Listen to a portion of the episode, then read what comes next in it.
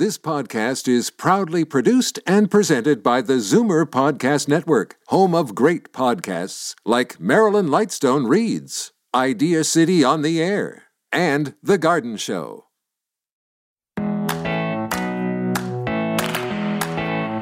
Good morning and welcome to episode number 123 of Go To Grandma. This show is airing on Saturday, December 16th, 2023. I'm Kathy Buckworth and I'm still your go to grandma. Today we're going to be sharing some go to tips on two things we can't give away over the holiday season your sleep and your health. Alanna McGinn and Good Nite Sleep Site is back on the show to tell us how to set up the best sleep environment if we are spending it with our grandkids. Maybe you're bunking up in the nursery, in a toddler's bed, or even on a sofa.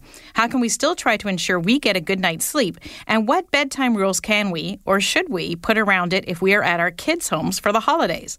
Plus, some tips on how to help out with grandkids and their sleep schedules at this exciting time of the year.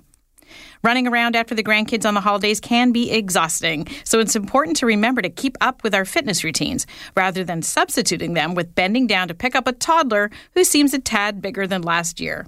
Marika Pedersen is a fitness expert who has been my personal trainer, plus, she is the fittest grandma of four that I know. She's going to work us through some movements and exercises that will have us ho ho holding our grandkids up for longer than we thought possible. She's also Zoomer Radio's Gene Stevens' sister, so already part of the family.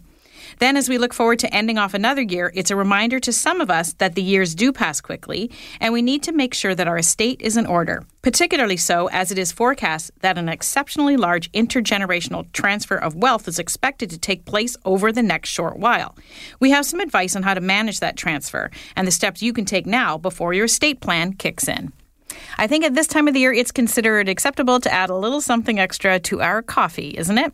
Don't worry, it'll either help me sleep or get Marika to kick me into doing some more push ups. She's up first, so get ready to move. I'm Kathy Buckworth, and you're listening to Go To Grandma.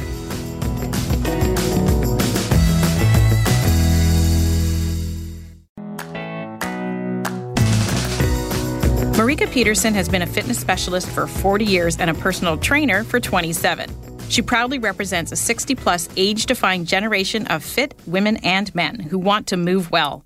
Marika has three grown kids, four grandkids. She's 65 and she walks her talk. Marika is a certified Stott Pilates mat and injuries and special populations trainer, and she teaches online adaptive and inclusive seated fitness classes.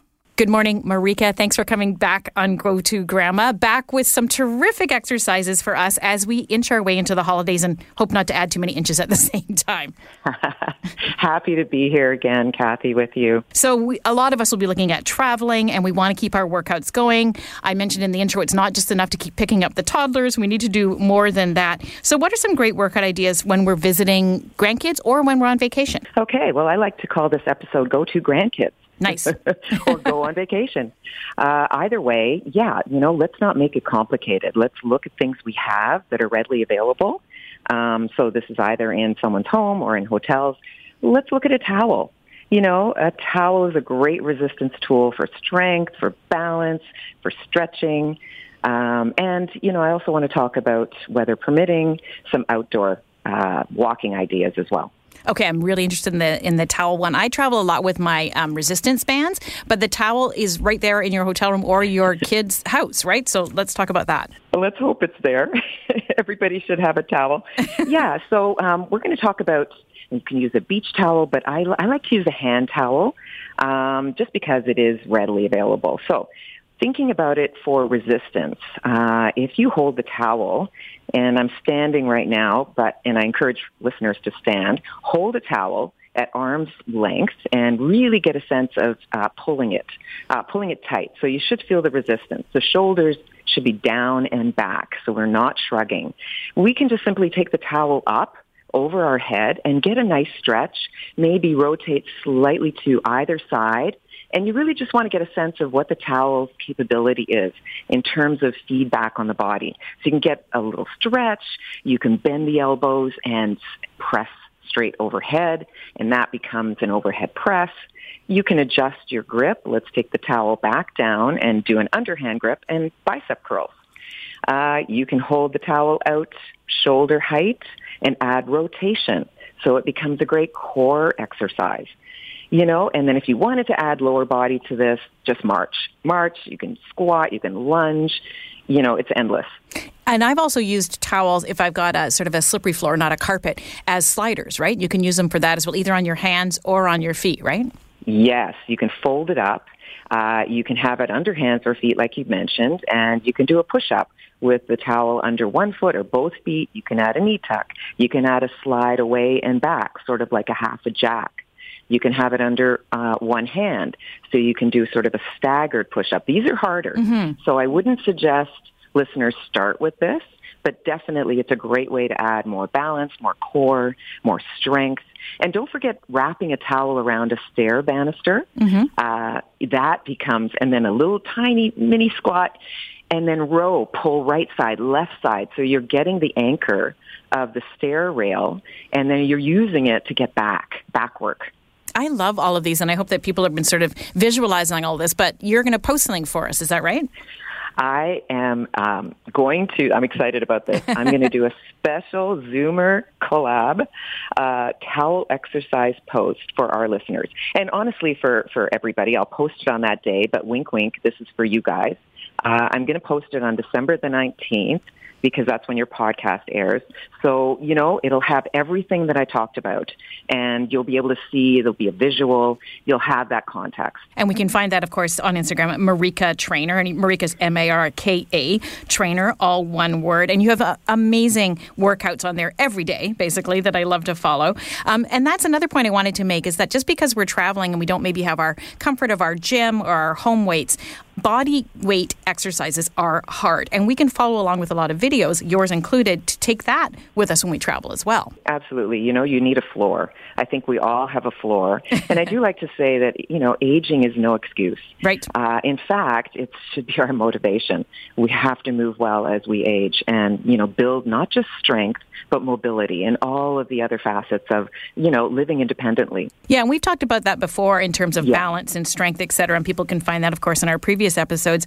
What about, okay, maybe I'm saying, see you later, grandkids. I'm going down south. what tips do you have around, uh, you know, I'm hitting a resort, everybody's sort of relaxed, there's a lot of food and drink. Okay, they might have a gym as well, but what tips do you have for us to keep on track when we're vacationing down south? Well, you know, the other part I wanted to talk about was outdoor. I mean, maybe you've got beautiful weather wherever you're going, and let's not, you know, let's not uh, ignore the fact that we want to be outside when we can be. So I know everybody is pretty familiar with walking. Walking is a natural go-to, and that's great for maintaining. And obviously, depending on your fitness level, walking is a fabulous start as well. But let's let's make it a little more interesting. So I wanted to talk about three different things, three variations to walking. So the first is backward walking.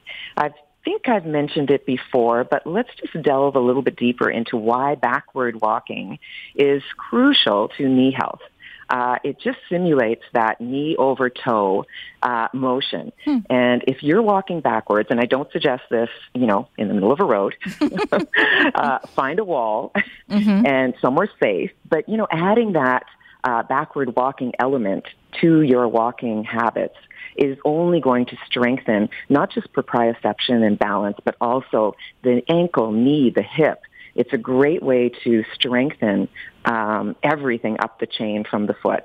My two-year-old grandson has just mastered backward walking, so I will do that with him. Perfect. It looks awkward, it looks weird, and if you feel awkward, then, you know, great. That is the muscles, that is the brain uh, talking to the body. So it should feel a little awkward to start, um, as long as you're in a safe environment. I recommend that highly. So my other options, there's something called rucking. Have you ever heard of that? I have not actually. Okay. It's a military origin and it just means to wear a backpack. I'm, I'm making okay. it kind of uber fancy. Yeah. But if you just put a backpack on and go for a walk, it doesn't have to be a hike. It can be a, a walk. It can be a beach walk. Um, first of all, sand is awesome for feet mm-hmm. and uh, pro- proprioception and um, you know everything again up the foot and up the body. But in terms of adding a backpack, you're adding a little bit of strength training, a little bit of weight load, so it becomes so much more than just the walking pattern. And lastly, are your third? Just we'll fit it in. Nordic skis. Ah. Um, if we include poles, and you can find lots of brands on Amazon, by the way, um, Nordic ski walking uh, is an excellent activity. So it's great for older adults. It's great for balance um, issues. And um, traditional walking has two points of contact, i.e. your feet Nordic walking has four. So you get that upper body uh, effort, you get core effort as well as driving your body forward. It's not a substitute for canes or for walkers, mm-hmm. um, but it's a great add-on. You always have such great advice, Marika, and Aww. anyone who goes to your Instagram account will see that you definitely do walk the talk. You look and feel amazing. I know that, and thank you so much for sharing all of these tips with us again. Merry Christmas. Thanks, Marika. Merry Christmas. My pleasure.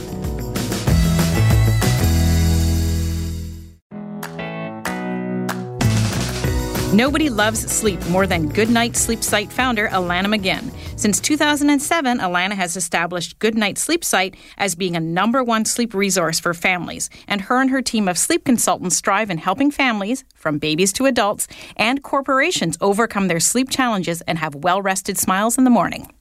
Good morning, Alanna. Thanks so much for being back on Go To Grandma. Thanks for having me. So, Go To Grandma might be going to a sleepover um, and traveling to see grandkids. And so, obviously, when we move out of our own home sleep environments, there's less that we can control. Give me some of your top line tips for traveling and holiday sleep. What kinds of things should we be thinking about? You know, I think the top thing, no matter where your child will be sleeping over the holidays, whether it's at grandparents, in a hotel, wherever it might be, an Airbnb, I always think we need to make an unfamiliar environment more familiar. So that could be something like, you know, bringing along just familiar items that your that your child or your baby is is used to. So it could be, you know, take the crib sheet right off the, the crib without washing it. So you get that familiar smell of the crib sheet or of the pack and play sheet.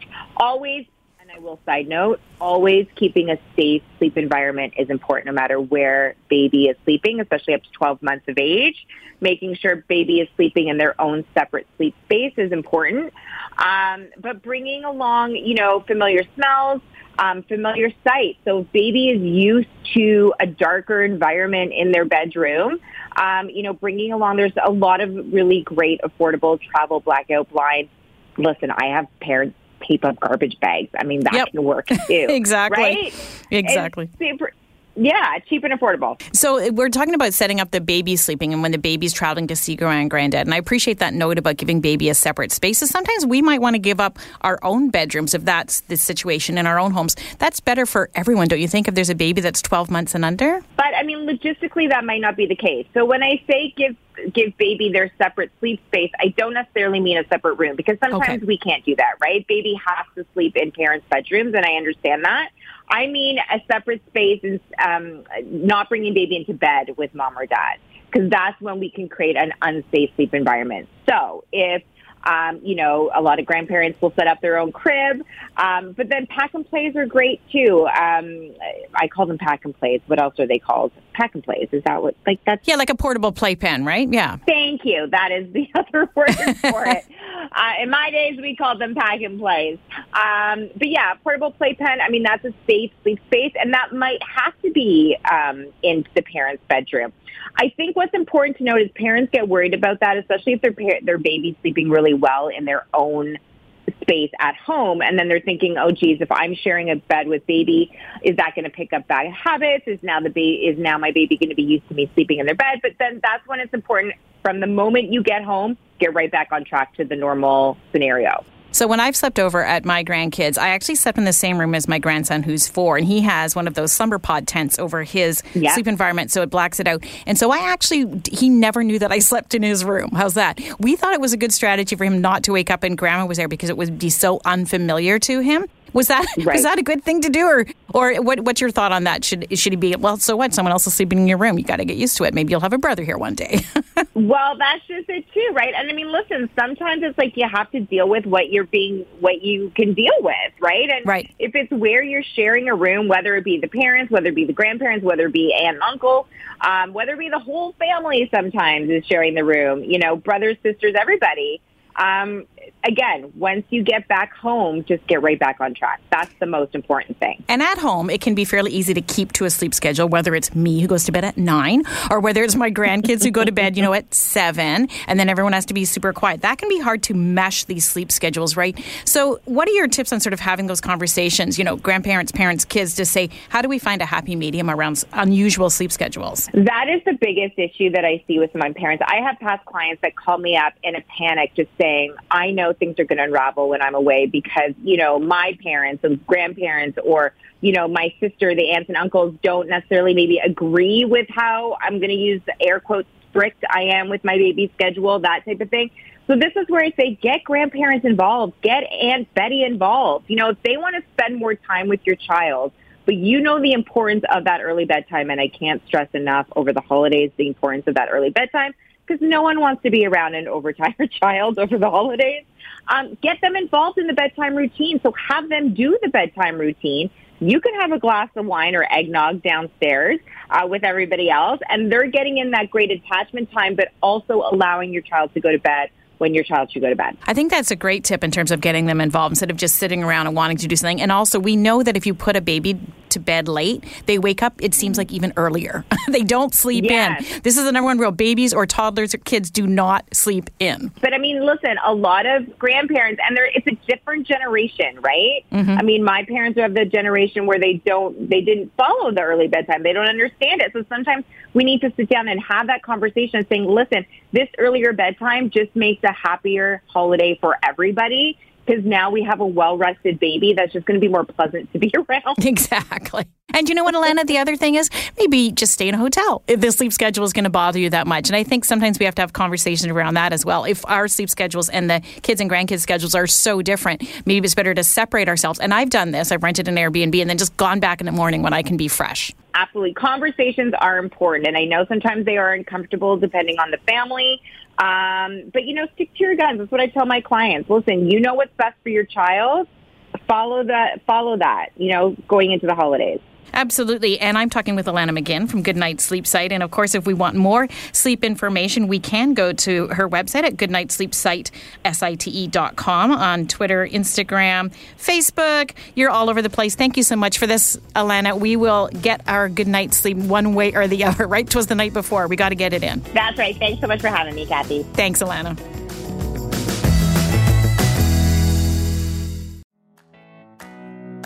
Elaine Blades is a senior manager for the professional practice group at RBC Royal Trust. She is a principal resource for technical and legal expertise for trust and estate matters. Elaine began her legal career in private practice and has worked in the financial services industry for more than three decades. She has been involved in many estate and trust educational and training initiatives, including working as an instructor at Seneca College's Law Clerk program and teaching at the Law Society of Ontario's Bar Admission course. Elaine is presently chair of STEP Canada's Education Committee, a primary provider of trust and estate education. Good morning, Elaine. Thanks so much for being part of our Take Five with RBC series this morning. And we're going to be talking about the upcoming intergenerational transfer of wealth occurring as the baby boom generation passes on their wealth to the next generations. With the high cost of housing and rising costs of pretty much everything else, including borrowing, does it make sense for parents who can afford to to gift money or other assets to adult children while they're still alive instead of making them wait to inherit? Well, thank you for having me, Kathy. As with many questions, the answer is it depends. While the very wealthy can rest assured that they have more than enough to live on for the balance of their lives, most of us don't have that security. None of us know what's ahead of us, which makes determining whether we can indeed afford to give money away a difficult task. In addition to unexpected contingencies like encountering major home repairs or losing a job, we're living longer, but our final years may not be healthy years and they may be very costly years if significant care is required. So it's important to keep in mind what is sometimes referred to as that health gap when we're considering just how much money we may need to care for ourselves in the future. So before any lifetime gifts, parents should also seek advice in respect to any income tax consequences to both the giver and receiver. For example, parents may be surprised to learn that gifting certain assets, such as stocks or real estate, may mean they need to pay capital gains tax now. So wills really remain the tried and true method of transferring wealth for a few good reasons. You continue to control your assets during your lifetime, and for so long as you remain competent, you can change your will should your personal circumstances change. Keep in mind, once a gift is made, the asset is no longer yours and you lose the all-important ability to change your mind should circumstances change. So in practice, I'd say we tend to see a combination of more modest lifetime giving with the bulk of assets being transferred at death with a will. So, if grandparents didn't want to leave their wealth to their children for whatever reason, would it be possible to skip over their children and leave it to the grandchildren directly? So, my short answer to that is yes, in most cases. That being said, in cases where the adult child qualifies as a dependent, the parent may be under an obligation to provide for them. And in British Columbia, a parent may also have what has been deemed a moral obligation to provide for adult children, even where they don't qualify as a dependent. But we do see this question of generation skipping arise in a couple of different contexts. Sometimes it's where the children are doing very well financially and quite frankly don't need the inheritance. In that case, it may make sense from a tax creditor and or family law planning perspective or to help cement a legacy. For example, bypass the children and instead leave funds or other assets such as the family cottage directly to the grandchildren. Of course, depending on the ages of the grandchildren and the values involved, establishing trusts rather than giving the assets outright to the grandchildren will generally be recommended. And in other circumstances, the grandparents may wish to ensure their grandchildren are well provided for and, say, receive a good education rather than relying on their own children who may be struggling financially to save for this purpose, grandparents may wish to consider funding options such as establishing a registered education savings plan, RESP, for their grandchildren or establishing an education trust in their will. So, from your experience, would you recommend that parents disclose the contents of their wills to their adult children? Well, now I'm back to it depends. So you are not legally obliged to disclose the contents of your will to anyone, and that includes beneficiaries and even your executor. That being said, there are times when it makes very good sense to share certain aspects of your will with interested parties while you are still alive. In the hopes that this will make things smoother at the time um, of your death. And there are at least three situations where I suggest parents do share certain contents of their will. The first is where the inheritance comes with obligations. And here I'm thinking of they're getting a share of the family cottage or family business. These are assets once they get them. That requires ongoing upkeep costs and other partic- participation by the recipient, perhaps including cooperation with co-beneficiaries. Second, where elements of your estate plan may be unexpected with the potential to cause tension or confusion among the beneficiaries. For instance, you are not dividing the estate fund equally or because you feel a trust would be a benefit to one but not all of your children. So while our default tends to be, you know, where we have more than one child to divide everything equally, it's important to keep in mind that fair doesn't always mean equal. And explaining why you've taken certain steps, for example, might be providing less to one child who received more financial assistance, you know, during your lifetime or more to the child who gave up their job to assist you in your final years. Might be good to explain exactly those circumstances. And thirdly, where your children would benefit from understanding what they will be inheriting and preparing for it. The preparation might include meeting with the parents, tax, legal and investment advisors, and other steps to increase their financial literacy. The last thing the parents want is for the inheritance to be squandered as a result of immaturity or lack of knowledge. And of course, it doesn't need to be all or nothing. Parents can share the basics of the estate plan, including an explanation of how and why techniques such as trusts are being used and perhaps why they feel an unequal distribution is the most fair without divulging the actual dollars involved. So such an approach can alleviate a, a parent's concern that knowing they're in for a large inheritance may simply demotivate their child a lot to consider. Thank you so much, Elaine. And if we want more information, of course, we can go to rbc.com slash royal trust. Thanks again for joining our show. You're welcome. Thank you, Kathy. All that is important is this one moment in movement. Make the moment important, vital, and worth living. Do not let it slip away unnoticed and unused. Martha Graham. Every moment with our grandkids is important, and everything we can do to make sure we are our best selves when we are with them is even more important. Thanks to Alanna and Marika for reminding us to work hard to be well rested. Next week on Go To Grandma, it's our final episode of season three, and boy, is it a good one. Regular listeners know that I am a book nerd, so I'm very excited to have not one, not two, but three amazing authors on the show. Granddad and broadcast legend Peter Mansbridge is back to tell me about his new book, How Canada Works, which profiles the lives of individual Canadians in their work, how they got there, and why they are such an integral part of the Canadian fabric. Then, best-selling author of 12 literary nonfiction books, Charlotte Gray, talks about her new book, Passionate Mothers, Powerful Sons, The Lives of Jennie Jerome Churchill and Sarah Delano Roosevelt. And then, an extraordinary woman herself, all the way from England, international best-selling author and grandma columnist for My Weekly magazine, Jane Corry, on her new book, Coming to Find You.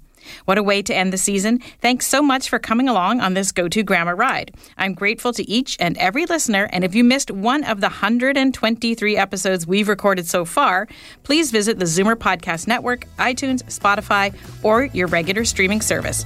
Make sure you come back next week. I'm Kathy Buckworth, your Go To Grandma. Enjoy your grand journey. Share your thoughts on this show with us. You can find Kathy on Instagram at Kathy Buckworth or email her, Kathy at KathyBuckworth.com. This podcast is proudly produced and presented by the Zoomer Podcast Network, home of great podcasts like Marilyn Lightstone Reads, Idea City on the Air, and The Garden Show.